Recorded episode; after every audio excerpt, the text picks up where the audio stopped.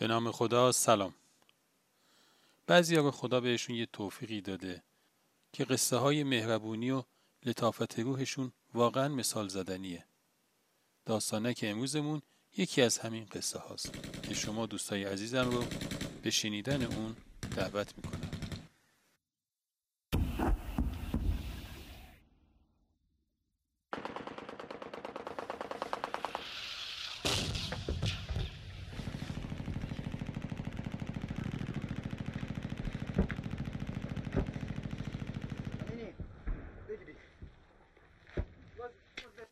وقت سحر بود و دوست مرد جوون آهسته و بدون اینکه اون متوجه بشه داشت تعقیبش می‌کرد.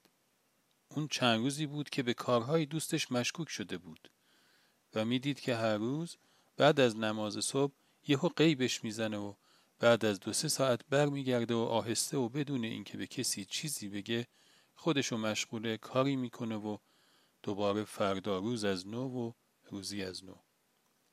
ولی اون روز تصمیم گرفته بود که سر از کار دوستش در بیاره. به همین خاطر توی کارهای دوستش دقیق شد و دید که اون سر سفره غذا دونه برنج و تیک نون و از اینجور چیزا جمع می‌کنه و یه جایی نگه میداره. سهرم که شد و بعد از نماز صبح یواشکی از سنگر بیرون رفت و داشت قیبش می‌زد که دوستش شروع کرد به تعقیب کردنش. اونها بیش از پنج کیلومتر توی بیابون راه رفتن. هوا دیگه تقریبا روشن شده بود که به یه دشت پر از لونه موشه های سواری رسیدن. مرد جوون با یه حالت عاشقانه و محبت آمیزی با موشه ها حرف می‌زد و می‌گفت آروم باشید دعوا نکنید اومدم. غذا به همتون می‌رسه. فقط یادتون باشه که روز قیامت شهادت بدید که من به یاد شما هم بودم و براتون غذا آوردم. اون در هر لونه موچه که می‌رسید یه مش برنج میریخت و باهاشون حرف می‌زد. یه جوری که انگار زبون موشه ها رو می‌فهمید.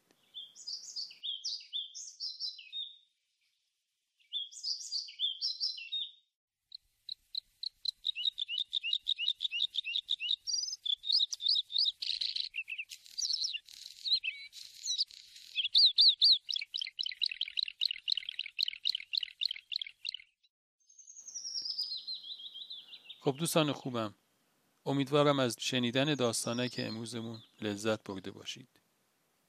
از اینکه پادکست داستانک رو همراهی می‌کنید خیلی خوشحالم و خیلی هم از شما به خاطر این همراهی سپاسگزارم.